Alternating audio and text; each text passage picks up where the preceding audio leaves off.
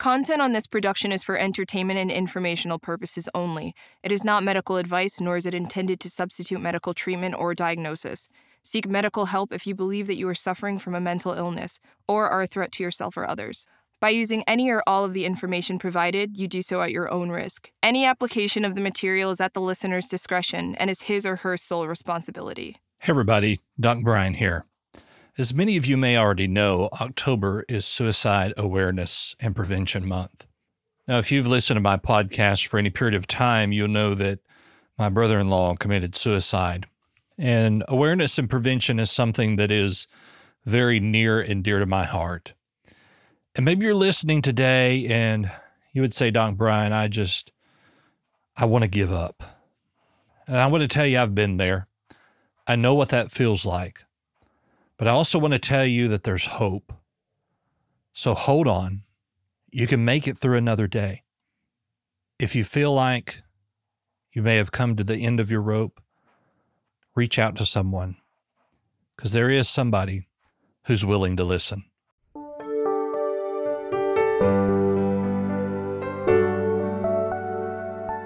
everybody, Doc Brian here, and welcome to Doc Talks. We talk about people's troubles, trials, tribulations, and hopefully triumphs in life. Today, with me on the show, I have Dr. Daniel Emina and Rick Lawrence. Dr. Emina is the assistant, or excuse me, associate uh, medical director of Amen Clinics. And Dr. or excuse me, Rick Lawrence. I'll get all this right in a minute. Rick Lawrence is the executive director of Vibrant. How do you say that? I wrote it, and now now I can't it's read my own Faith writing. Ministries. Vibrant Faith Ministries. Okay, so Rick, since I absolutely butchered uh, what you do, uh, just tell us a little bit about who you are and what you do. Sure. Well, for three decades, I was on the executive leadership team at Group, and uh, I oversaw the youth ministry and adult ministry resourcing, training, and equipping. And uh, in the uh, during in the middle of the pandemic, I transitioned and become the executive director of Vibrant Faith, which is a, a uh, also a ministry training, resourcing, and coaching organization. But we also uh, do in partnership with the Lilly Endowment, we do major research within the church, uh, helping the church to plant and experiment with new approaches to ministry that we then gauge the impact of those uh, in our major research projects. So that's what I do now. And on the side, or it sometimes seems like more than the side, I write books, mostly almost exclusively about Jesus from 5,000 different trajectories. Wow. And Dr. Emina, uh, you are a psychiatrist, is that correct? Yeah, I am. Uh, so, again, uh, Doc Brian, thanks for having us on. This Absolutely. is great to be on. I appreciate the work you do, the the message that you deliver, and especially speaking on hope, because our book is really a lot about hope. But yeah, I'm a child and adolescent psychiatrist. I'm also a general and an adult psychiatrist. So I'm double board certified in both, trained at UCLA, University of Hawaii. I've been at the Amen Clinics now for eight or so years. I'm one of the associate medical directors there. And we at the Amen Clinics, we see mental health more as brain health. So that informs my perspective on even on this book and even on the care i provide for my clients. We're thinking about how do we improve brain health? One because that drops the stigma element of it. We all want to be healthier. Well start with your brain. Get your brain healthier. When your brain's healthier you tend to make better decisions manage the stressors of life better. Doesn't fix all of life but it gives you that extra bit of oomph for resilience to get through many of the things that uh, we face Sure. And you you mentioned stigma. Would you would you say that the stigma is kind of letting up a little bit within the last 4 or 5 years or do you think it's still as prevalent as it ever was? Oh, it's a it's an ongoing battle and an ongoing fight. I think, you know, so one it's becoming more readily discussed and and there's celebrities and such and people out there in the public and the media that do say hey i had these mental health related struggles and it does allow especially for the newer generation to actually speak on this to each other and it's not such something that's hidden in the background completely but it, it's still an ongoing thing right there's still the back and the forth of it. I mean, there are people who will still roll their eyes when someone says, I'm having my mental health struggles or whatever it may be, when someone's open with it. So we're not there yet, but it is becoming more readily discussed. And even in the discussion, it does not mean that it's always discussed with as much wisdom, as much empathy, as much knowledge as it maybe should be. But nevertheless, we're happy about the discussion. And I think even you know one of the primary things we talk about is feeling empowered to live a life intentionally that actually moves you towards health physically mentally emotionally spiritually and i think that really is where the eventual message goes to right? Instead of just being focused on the disease of whatever mental health related diagnosis someone may have. Sure. Yeah there's a there's actually a thread through the book that even is born out of Daniel's uh, clinical experience uh, treating Christian clients, because there's a lot of baggage Christians carry with them around brain health, mental health issues. Yeah, it's I try I think I frame it in in uh, this light. It's a kind of casual, relaxed Gnosticism, in the sense that the Gnostic heresy was that all things spiritual are good and all things material are evil so they even explain away the the humanness of Jesus in that her- heresy.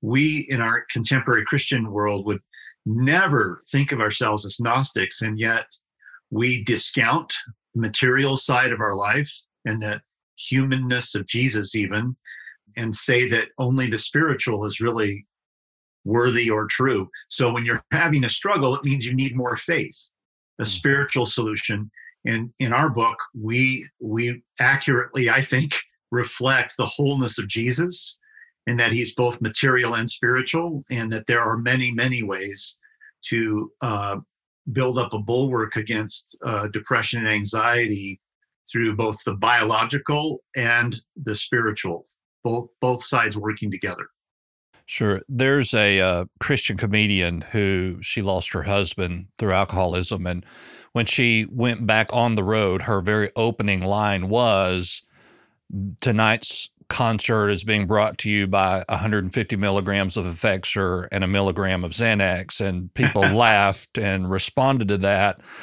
But she she said she didn't know, lost count of how many people told her how inappropriate that was for her to speak about her mental health in that way. Uh, and the biggest, the biggest comeback that she had was if she just had enough faith that God would take care of all of it. Now, um, Dr. Emina, you mentioned brain health, and I think that where we get messed up is that there is a difference between faith and brain chemistry. Could you mm-hmm. kind of speak to how those work together, but how they are also different? Yeah, let me start with just a basic Um, let's say someone broke their leg, like you literally broke their leg. You can even see kind of bone coming through. You know, it's kind of an awful picture to have, but you they broke their leg. I, I think for most of us, you, we wouldn't expect them to, by faith, ex, you know, run run a mile now, right? You you would say no. Oh, you you clearly broke your leg. Let's take you to the ER. Let's let's get that bone set. You're going to need some physical therapy, whatever it is, depending on the level of the injury, right? We would recognize that that in many ways is a biological thing and it's not just purely about your fate. Your fate may influence how you go about the process, how you see, hey, God help this process to go well with the doctor, that they do a good job, that they set the bone right, that it heals appropriately. Your fate will still influence your, your progress through the healing process of that bone break. But the biological frailty that allowed for the bone break is still a thing. It was real, right? And that still needs to be healed and that needs to be taken care of. The thing we don't think of in relation to, to brain related conditions and things that we, we label as mental health related conditions is that our brains in some ways can break too. Okay. The issue is that we often can't see it. So it's it's nebulous, and that's why it can become stigmatized. You can see the person; they can technically look fine. There's no bone coming out of anything, right? But they are having a particular set of struggles. So then it becomes a character related deficits. It becomes faith related deficits, not a medical related condition. Yeah, you wouldn't say to the person who had the broken bone, your faith is probably just mm-hmm. it's not it's not there. I think you need to pray a little bit more, read a little bit more. Have you considered prayer and fasting? We wouldn't go to that, those those elements. We would say, hey, you got a medical thing, and let's take care of that. We can pray along the way that the healing goes well, that it's not as it's not as bad, all the things but we still need to honor that your your body needs treatment. The issues, especially in the church, and even not even just the church, even secular communities, we think of this brain as, and we don't think of it as a medical thing. We don't think of it of the biology of it. We think of it as just like a floating spirit in there in some ways. But we know that if you have a concussion, you're three times you have a three times higher risk of suicide, right, than just the general population. And we know that if you hit your brain, that creates damage to the brain. It can negatively impact the function of the brain and it can negatively impact how you process your reality. But we're also not, only hitting your head, but the substances that we get exposed to. So, not just illicit substances, but even the toxins in our environment, in our water. If you live in some communities, right, where you're not getting healthy, you know, good water, in our paints, in our foods, um, there's so many things that can create toxins that and and that can negatively impact the function of our brain.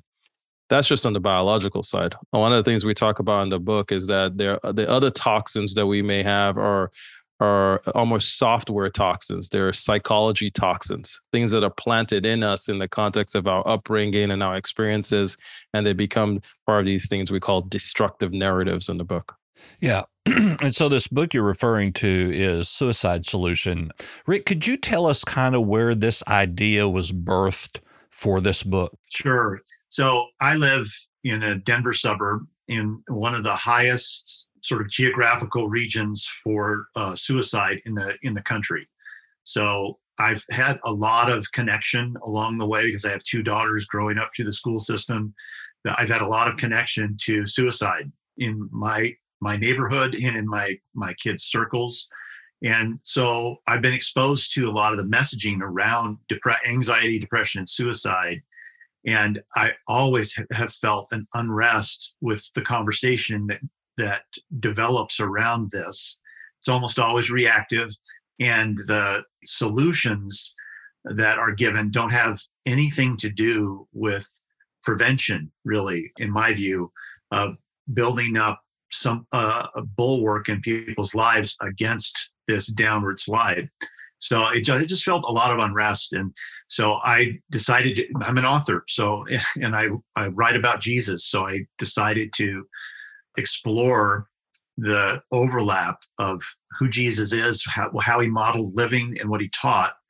Overlay that with the, the anxiety, depression, and suicide problem in America, and I wrote a book proposal and uh, uh, my agent at one point said, This is really not going to go anywhere, Rick, um, because you need a partner. Uh, you need a skilled expert partner to write this with. And he was right. and so the proposal lay dormant for about a year. And then out of the blue, he called me and said, uh, I, I just had a publisher approach me about partnering with with a psychiatrist named Dr. Daniel Emina. How about if you two meet? So Daniel and I met over the phone to see if we had a kindred connection and also perspective on all this, and we discovered we did. But we were coming at it from two different trajectories. So the whole process of writing this book was a learning experience, I'd say, for both of us. We were learning from each other. And as we learned from each other, the the threads of our of our perspectives and experiences came together in the message of this book. So Daniel has his own own journey to getting to this place where uh, he was asked to to write this uh, as a co-author as well. Maybe Daniel, you could give that that story yeah. too. I love how things just work out. I don't think this. I don't think of this as like just a serendipity thing. I think this is a God thing because there were just too many different elements that came together. I guarantee you, if if the things that happened prior to the actual invitation for the book and everything that hadn't happened, I would have said no to the opportunity right to to to work with Rick on this because the short story is uh, my mom is always in constant education, which is actually a good thing for the brain. Side note. So like, so she's always educating herself. She's she was like, I want to do. I think she wanted to do like a master's program. So she's getting this master's program, and it, it's really it's in the context of church. And there was a project on suicide in the church, and I'm a psychiatrist, so she's having conversations with me about it. Um, she even asked me to do a little presentation about it. So I'm doing all this prep work. I'm doing some research stuff. So I have this backlog of data and things in relation to it. And that was like for like a year. And then this book thing comes up, and I'm like, okay. I mean, I I already have all this repository of things I've been considering. I actually did a presentation on this. I, I this is my job to you, you try to prevent this, right? My job is to I think of it as like helping people understand their brains, live into their brains, and thrive with a better understanding how their brain runs. And in the context of that, the natural progression of that is that it prevents suicide. So it's it's a more proactive strategy than just saying, "Oh, we want to prevent this thing." It's really about how you live, right? So by the time it came up, I was like, "Well, yeah, this is this is almost like a perfect." I, it was hard to kind of ignore how God put it all together. And then Rick was just awesome. Even after our first conversation, it was just like, oh yeah, this is awesome and this was great. And he made this whole process so easy. I, I always joke with him that if I like I decide to write the book um, myself, like I would literally still be writing. I would be like, I'll be talking to my friends about it. I'm still writing my book. You know, I'm on chapter three or something.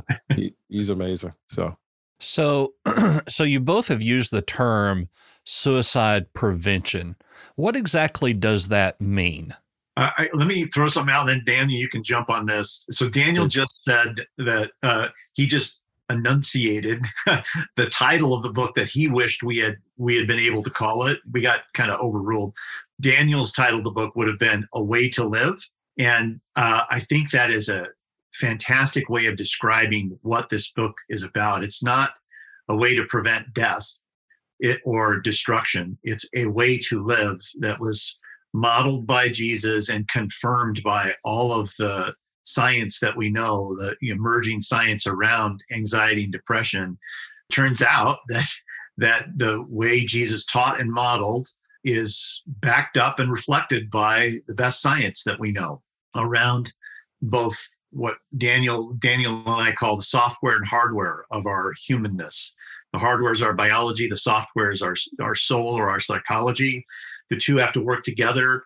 Um, you have to eradicate bugs from both of them, or the computer will not operate well and even sometimes stop operating.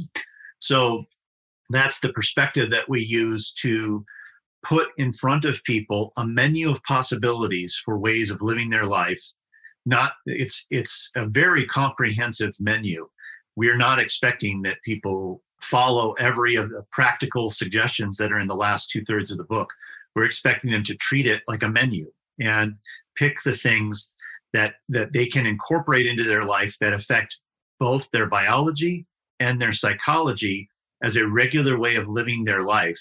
And it turns out when you do those things, you're also uh, following Jesus and living more like he did when you do these things. So our our approach is to build up this menu of possibilities for a way to live your life that we know once you start uh, stacking these habits in your life, it builds a, a refuge against what is a natural magnetic pull on all human beings toward anxiety and depression. That's why we have an epidemic in the United States right now, because it's a natural magnetic pull towards anxiety and depression for everyone in our culture. So, how do you live your life in such a way that it works against that downward slide? So, in prevention, here, what you are speaking of is how to keep your life in an area of where you're not digressing into the natural state of depression, anxiety that would then lead into suicidal ideologies. Yeah, and maybe Daniel, you could explain the three C's as a, as a way of describing what we're talking about here.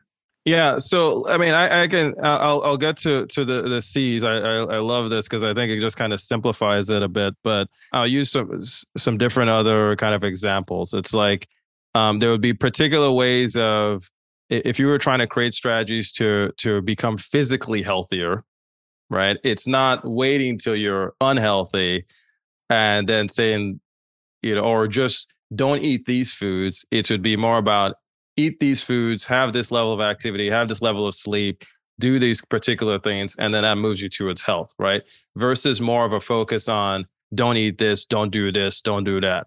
Yes, you can discuss that if your long-term goal is is like a physical health, but yeah, it, it's more about what positive things can we move towards what what life building things can we move towards and that's kind of how we frame it in, in the book it's like how what life giving things can you move towards first you also have to understand where you're starting from so there's an element of kind of understanding where you're starting from where you are biologically already and where you are in your internal narratives already knowing how you speak to yourself about yourself because we have a tendency to live into those things right so being able to have those basic understandings does lead up to one of the things I uh, we we like to talk about it, and I actually four C's. I, I keep adding more to them. Um, I think there might be even like five or more. I keep thinking, is there other ways I could uh, put this together? But the first one is just being creative. How do you? What do you create? And creating isn't just about art or like painting. It can be that, but it can also be in what you do in your community, in what you do in your work even literally as we're doing this podcast, this is part of your creation, right? This is something you create that benefits others, right? So what are you creating? What are you using that that that intellect for? The other piece is how you connecting. We all need to connect, even for our introverts. We need to connect, right? Introverts initially started out the pandemic. They were like, I was built for this. I'm good. I'm good. I'm fine. And then after a while, even they started having issues, right? Initially, their anxiety dropped, and then it kind of came back up because they they they grew too away from people. It, it was just too isolated. Obviously, for the extroverts, they struggle from day one, right? It was like, I need people, I need people, I need to connect, right? So connection is important. Good quality connection, however it may be, but good quality connection, especially with people that that align with your goals and align with your vision. Contribution, how are you contributing to others? how are you supporting others what are you doing in your community what are you doing in your in even in your work in your home in your church however it may be right? And it can look like being having a you know having a nice smile for the person who's checking you out at a grocery store to all the way being someone cuts you off choosing to have grace for them for wherever they might be in their brain health in that moment versus carrying that frustration. There's something that it does for them. You're not honking. You're not yelling at them. You're and there's something it does for you because you're not ca- carrying that unnecessary angst and aggression and increase cortisol because you're you're frustrated in them. And then the last one is is cultivation. So this is the bigger one. It's you're cultivating this this strategy of health. How do I think? Am I thinking in ways that are beneficial to me? and I thinking in ways that match up with my goals and my ideals and and and my my vision for self in some ways? Um, is it healthy the way I'm thinking? And then not only that, it's also am I sleeping enough? Am I exercising enough? Am I eating well enough? Uh, do I have the right supplements? Something random. Am I treating my sleep apnea if I have sleep apnea or my my my high blood pressure? Yes, those all impact how your brain works. Did I have some concussions? Have I done anything about that? Have I evaluated it? Have I found read a line about different ways to help my brain heal? So this kind of comes together to form those four C's, right? Are you creating? Are you connecting? Are you contributing? And you cultivating wellness? I, love that. Absolutely love that. Just to, and I've said this before, but you know, I'm I'm not a psychiatrist, and uh, you know that MD behind your name means a whole lot. But can you just dispel this rumor that I've tried to dispel for years?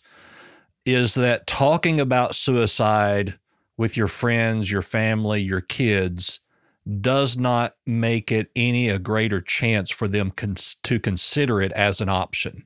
Yeah, one of the greatest tragedies is often when someone people say, "We didn't see this coming." Okay, we we thought he was okay. We thought she was okay. We thought that we didn't see this coming.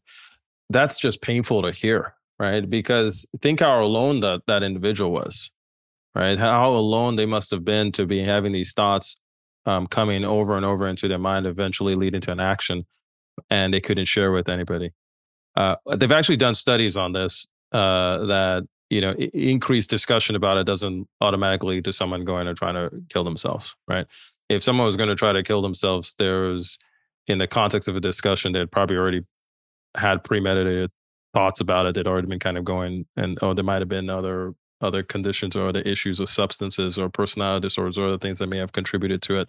But really having the open discussion about it, even before anything's going on, actually allows people to have more discussion about this. I literally just had um, uh, a patient who had read the book and had seen him. He he he, had, he his twin brother uh, had taken his life. His dad had taken so his, his, dad had taken his life also. So he's had two people in his life that have taken their life. So obviously suicide is is a big thing for him.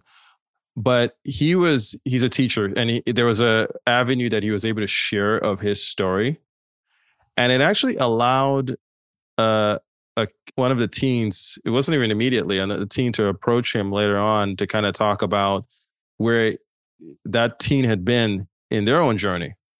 And that couldn't have happened if he hadn't been willing to share. That team wasn't sharing with anybody else. And being able to be able to share with somebody else and say, this is where I'm at. And wait, that's how you overcame it, or this is how you manage it. I don't have to act on those thoughts just because they come through my mind. He needed someone to be able, that team needed someone to be able to talk to about that. So it's necessary to have these discussions. It should be part of what we talk about in school, but also in church. We don't have to only make sure we don't have to only put it on the psychiatrist or those in mental health care to have these discussions. Can I can I throw in a quick uh, biblical example here? Sure, right. Sure. So Please. so we know the story of the woman who had an issue of blood. Um, so a lifelong medical issue. She had emptied her savings trying to get medical attention for it, and it was still there. Jesus is on his way to heal Jairus' daughter who's dying. He cannot stop if he's going to get there before she dies. And the woman comes up in a crowded square and touches the, the hem of his garment and then slinks back into the crowd and Jesus stops. He should not have done this because because he stops, Jairus' daughter dies. That's the that's the brutal truth of this. And everyone around, including Jairus, are shocked that he is stopping in the middle of this square. Why is Jesus doing something that is so costly in that moment to stop? She's already had her healing, she's already completely well again. Why not keep walking? He doesn't keep walking for the very same reason that Daniel's describing here. He asks, Who touched me? Power's gone out of me. Who touched me? Eventually, the woman says, It was me everyone knows her, but no one's in relationship with her because she is uh, divorced of her connections of people because of the condition she has. So everyone knows her, and she says, uh, "Jesus just healed me," and Jesus asks her to out herself in the in the public square, not just because of her physical healing, but because of her psychological healing. He's really saying to the crowd, she's well now and connection with her is not only possible but i'm encouraging it now mm-hmm. she needs healing psychologically and socially as well mm-hmm. and instead of burying her story in the darkness he highlights her story in the light mm-hmm. so that she can find a path to reconnection in her culture yeah i have i have counseled with many many people who have attempted suicide and one is too many. But the reoccurring theme that I hear is not that they wanted to die, mm-hmm. but it was the only way that they knew that would completely change their circumstance. And so in in your book talking about the things that we do to keep ourselves healthy, to to keep our brains healthy, what happens when we get to the point of we just give up? What direction do we go there? So, so, so good, good question. I'll, I'll, say a little bit on this, and I know Rick, I got some thoughts on this too. Um, I think of it like um, if someone's having a heart attack, like, and you're already at chest pain point, like you're like, oh, oh, it's going to my arm, it's our chest pain. You're probably not going to start reading a book on diet at that that time, right? You're not going to say, oh, I probably should go on a. You're going to the ER. So if you're really ever at that point where the thoughts are so real. You're planning it. You got a plan. You you you want to do something. You're thinking about doing something. It's to that level. Get help. It's it's the ER level.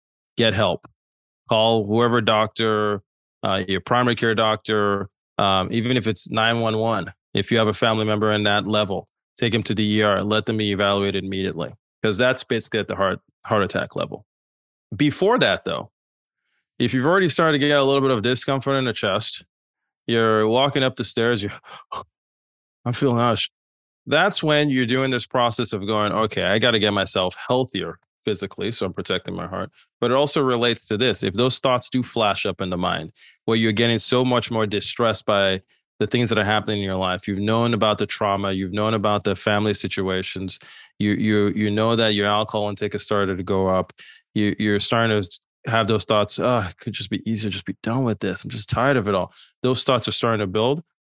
That's when you start this process of digging into how do I get myself healthier? That does that's not the only answer. There are other answers. This book is literally about the idea of other answers of hope.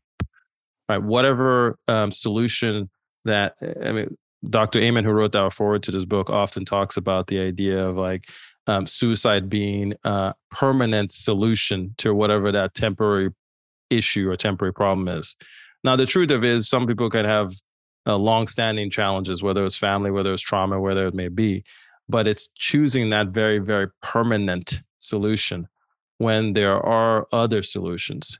They may take a bit more time. You may need, they may be more involved than just taking a Prozac prescription like and, and actually that's one of the things we emphasize in the book. It's not just about the pill you take. It's all the elements that need to occur to move you towards wellness. It even relates to the story of, of healing that uh, rick just described. It's what it's what's happening on the psychological side the spiritual side and your community side and also on your biology that moves you towards wellness. Rick? Yeah yeah and there's a uh, i'll just throw one little thing in here about agency. So god intends for us to have agency in our lives.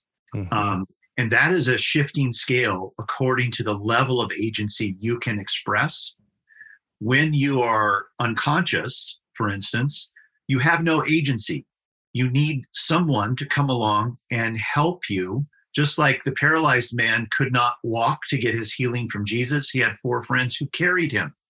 He had diminished agency in order to get what he most needed. So he had to rely on others to help him. And we're all on that continuum somewhere. But God's intention is that we rise to the level of agency we have. To whom much has been given, much is expected. That is a formula, if you want to call it that, for agency. He's saying mm-hmm. if you have much, you need to exercise much because I respect the dignity of your humanness. I will not do for you what you you are able to do. That's his partnership with us. But when you have very little agency, on the end of that continuum, you need help. You can't just shoulder it onto the back of your shoulders and carry it up the hill anymore. It's not possible. So you need someone to come alongside and help you. So there's no diminished uh, respect in needing help if you're at that end of the continu- continuum of agency. The point is to get back to a place where you uh, regain some of that agency again and become more of an active participant uh, toward health in your life. That's the goal. Absolutely. Well, gentlemen, it's been great to have you here with me today. I just want to give you an opportunity to give final thoughts, uh, each of you. One thing that you would want our listeners to know uh, surrounding the topic of suicide or your book. Mr. Lawrence, I'll let you go first. Sure thing. Uh, I, I, the first thing I thought of was something we say right off the bat in the introduction to the book. I'm just going to read this right from the introduction because this is Daniel's in my heart, and this is what I believe Jesus. Uh, it's it's his message to anyone who's listening to this who's struggling right now. Here's what we wrote: We want you to know at the moment you're reading these words that you are not alone. Hmm. You are not alone. Hope is real, it's tangible, and it's possible. Together, guided by the Good Shepherd, we'll find a way out of the valley of shadow of death and emerge into the light again. Jesus said, I came so that you would have life and have it abundantly. And he means what he says. That that's really good. I don't even know that the I don't know what else to say beyond that. That's kind of really where it, it ends for me. Usually it's that idea of hope that there are tools, there's help, there's people out there that want to help. There's nuanced and different ways of looking at whatever challenge or problem that you you may have faced. No matter if you think it, no one else understands. There are ways. There are people out there that can understand, and there are different perspectives. Um, whatever solution you've tried, try another. There are other things to do, and it's usually the combination uh, of things that can lead, and even just the the ch- shift in perspective that can lead to the healing that you you desire and you want. Absolutely, Dr. Emina, Mr. Lawrence, we appreciate you uh, once again being here today. Where can we find the book, The Suicide Solution? Uh, it's available on Amazon and anywhere you buy books. Uh, so it's widely available. Just go into Amazon, search for the suicide solution. You'll find it easily there. Sounds great. Well, we'll make sure to find that and attach it into the uh, description of this podcast. Thank you for listening to Doc Talks today. Of course, we want to hear from you. So you can call us uh, or text us at 910 777 7239. That's 910 777 7239. Also, if you or a loved one is experiencing suicidal thoughts or ideologies, you can dial 988 anywhere in the United States. That's 988. And if you are in fear of your life for someone who may have suicidal thoughts, you always call 911 or go to your nearest emergency room. Thank you for listening today. Once again, Mr. Lawrence, Dr. Emina, is great to have you with us. Thank you. Thank you so much. Thank you.